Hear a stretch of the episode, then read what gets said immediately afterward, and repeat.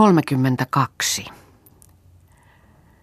Enemmän kuin puolen peninkulmaa itääpäin Pietolasta ponnettoman kiveliön keskellä, honkaisten harjujen ympäröimänä, lepäsi noin nelisen tuhatta syltä pitkä ja parin tuhatta syltä leveä Pahtajärvi luoteeseen ja kaakkoa pitkin. Sen läntisellä rannalla kolmen lakkapäisen silvettoaihkin juuressa kyhnötti turvekattoinen pieni sauna ja kaakkoon päin parinkymmenen askeleen päässä laukupuoli koskukattoinen maja. Siinä oli nyt Reetan ja Kertun koti. Saunaan he työntyivät. Reeta laski konttinsa loukkoon, kaivoi tuluksensa esille ja toimitti heti tuleen hongan pilkkeillä täytettyyn kiukaaseen. Ja saunan kallistuneesta lakeistorvesta rupesi pulppuilemaan kierteinen tumma savupatsas, joka korven kotkottaville koppeloille ja hongiston narahteleville metsoille ilmoitti asukasten saunalle kotiutumista. Ensimmäinen työ oli asunnon laitteleminen kuntoon.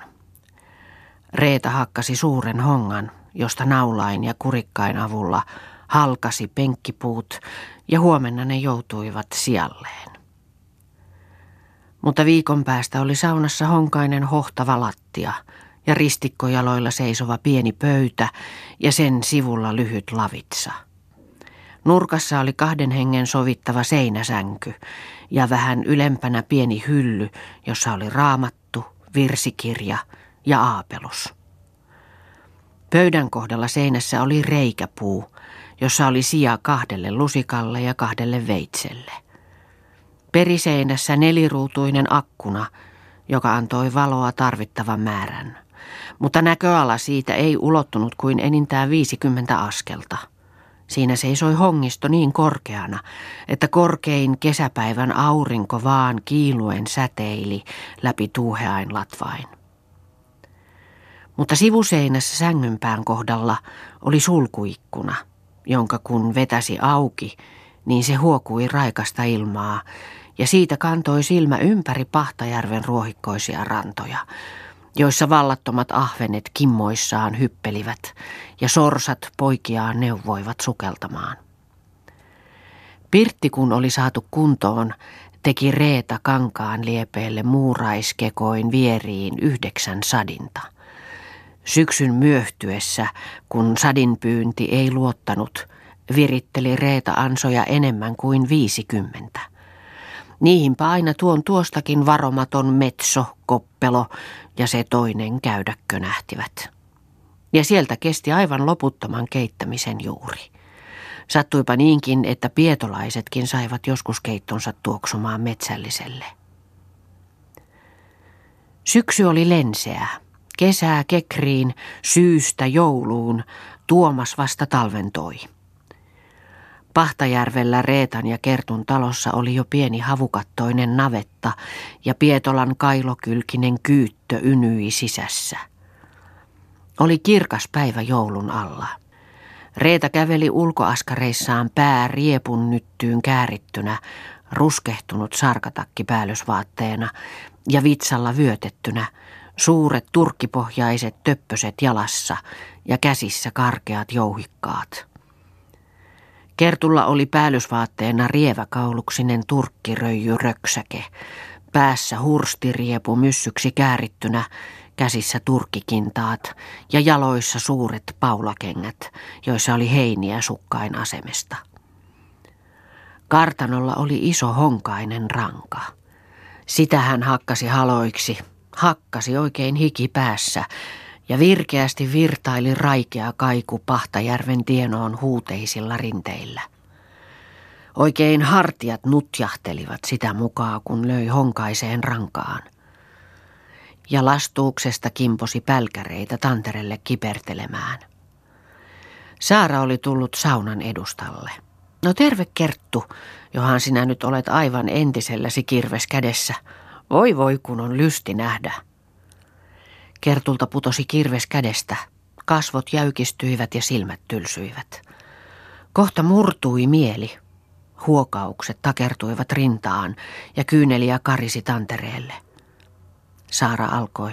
No älä nyt pahastu. Älä nyt toki minun tähteni. Enää minä ole paha sinulle. No hyvänen aika sentään. Saara meni syliksi Kerttuun. Kuule nyt Kerttu kulta. Minä en ole paha. No, asetun nyt. Kerttu hyrskien. Ethän vie linnaan.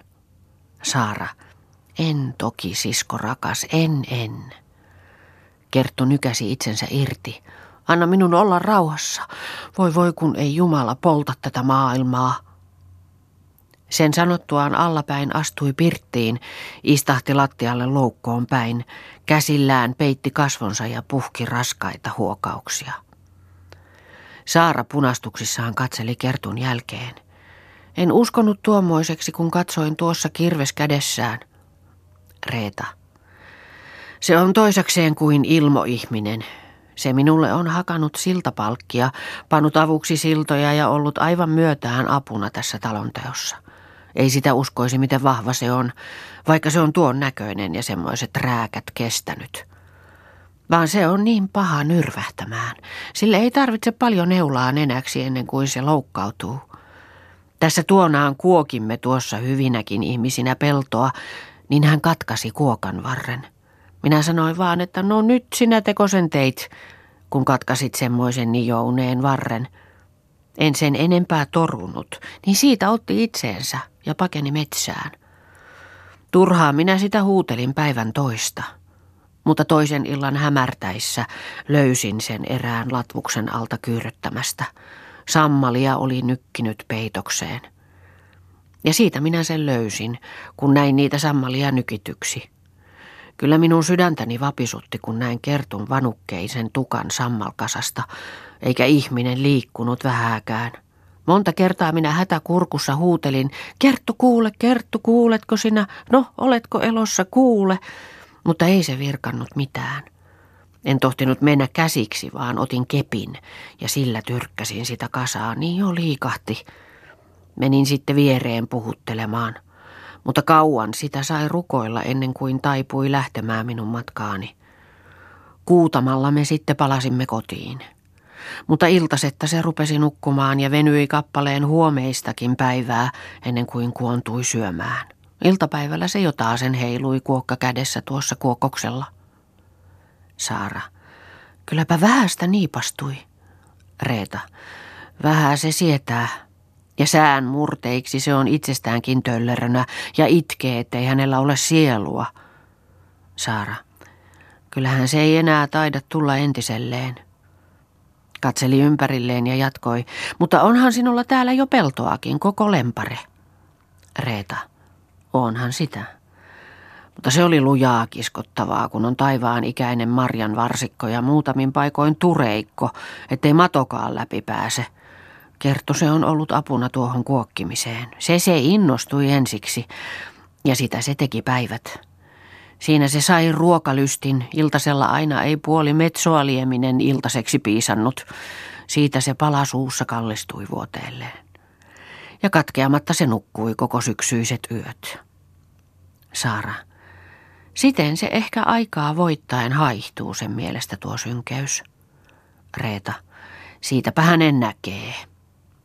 Saara. Paras oli, että tulit tänne. Täällä siitä kertusta tulee kalu, jos tulee, mutta on tänne koko matka. Vaan hyvästi sen osaa, kun olet niin hyväksi pilkoitellut tuon tien suunnan. Lähdin aivan asiakseni katsomaan tätä teidän taloanne ja ajattelin olla vielä yötä, mutta tuo kerttu kun on noin kumma, niin en huoli häiritä häntä. Reeta, paras on, että näyttäy enää. Se voi mennä metsään ja se on pahempi. Saara meni navetan luo, aukasi oven. Mutta entäs kyyttö täällä navetassa? Voi voi, minkälainen navetta. Tuskin sopii tuo kyyttö. Ja lämmin, tosiaankin kuin käenpesä. Voi voi sinua kyyttö möllykkä, onpa sinulla pehmeä vuode ja niin kauniita heiniä kuin sirkun rintoja edessä. Saara kynsösteli kyytön korvan juurta. No vieläkö sinä tunnet minua? Kaas vieläpään tuntee, kun alkaa nuolla. Katsoppa, kun nuolta kahnuttaa esiliinaa. Voi voi sinua kyyttörukka, kun jouduit yksiksesi. Täysipä tuota olet ja pyöreä kuin hylje.